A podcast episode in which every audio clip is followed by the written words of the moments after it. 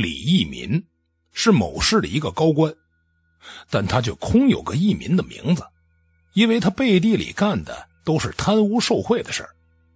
因为农村改造的事儿啊，李义民收了开发商是上千万的钱，很快就让村庄夷为平地，寥寥无几的补偿款让许多人都没了家。李义民有个情妇，他自从在外面有了小家，已经几个月没见他老婆了。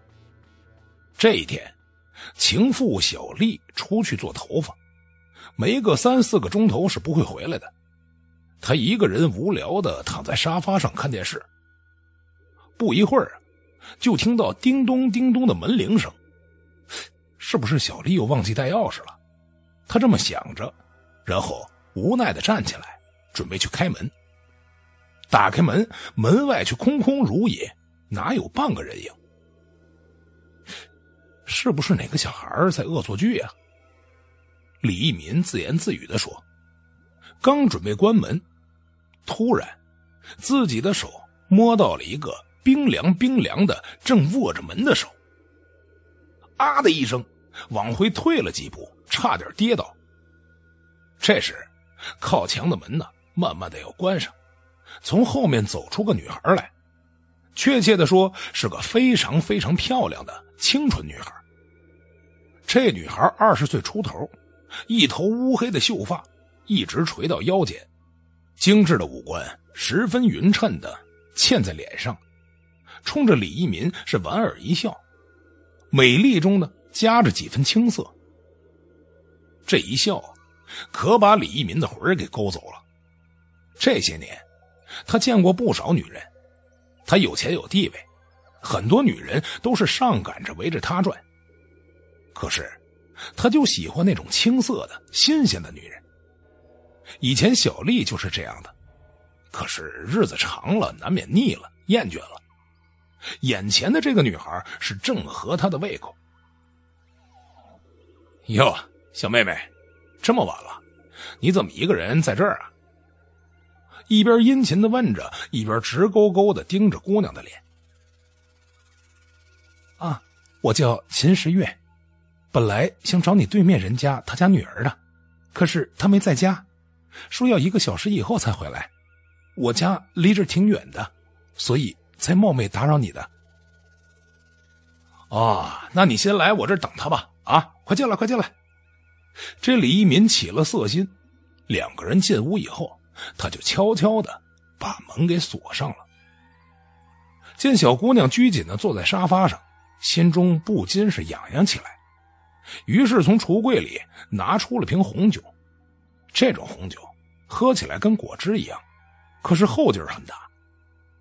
黎民不安好心的笑着，然后特意倒在了普通的玻璃杯中，递给了秦时月，说：“来，小月，喝杯葡萄汁吧。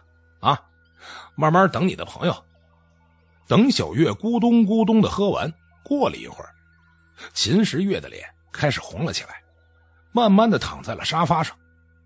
李一民赶紧靠了上去，问他：“小月，你怎么了？”可是秦时月只是按着额头，很痛苦的样子。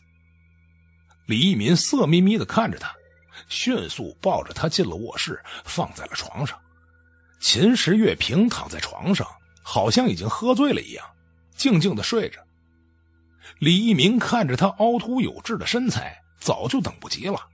赶紧爬上床去，刚要解开秦时月上衣的扣子，突然间，他的眼睛睁开了，而且是连眨都不眨的盯着自己看。